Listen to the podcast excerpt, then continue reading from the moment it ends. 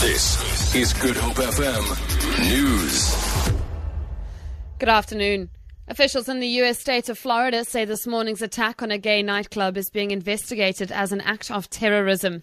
Police in the city of Orlando say at least 20 people have been killed and over 40 injured following the shooting at the Pulse Club. Officers had entered the venue about three hours after the shooting unfolded and killed the attacker who had taken hostages. John Minaz, Orlando City's police chief. We had an officer working at Pulse nightclub who responded to shots fired. This did turn into a hostage situation. The decision was made to rescue hostages that were in there.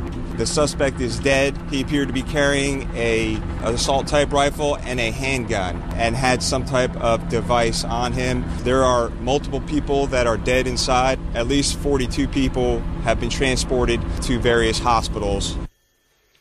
Western Cape traffic authorities have arrested at least 20 people at a series of roadblocks held across the province.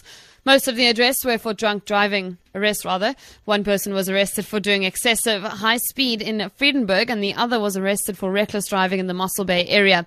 Provincial traffic spokesperson Jackie Mostert says three fatalities were reported. One pedestrian on the R300, one driver lost his life in a head-on collision on the N2 near Sedgefield, and the passenger lost his life on the N1 near Worcester when the driver lost control of his vehicle.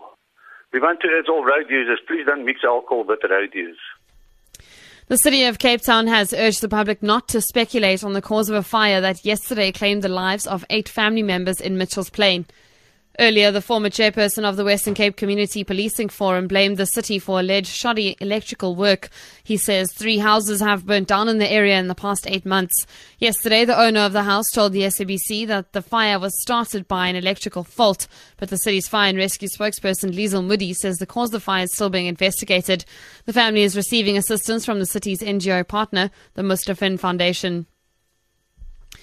Lastly, disgruntled ANC supporters in Khayelitsha's Ward 93 say they will boycott the August elections if the ANC leadership in the Western Cape fails to explain why their preferred candidate did not make it onto the candidates list.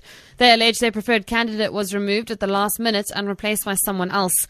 The group protested yesterday at the Greenpoint Whitehall in Khayelitsha and later blockaded Lansdowne Road with burning tyres. One of the protesters is Sanda Nyawala. If they do not come to us with the news that our candidate will be the one that will stand in as a ward councillor of Ward 93.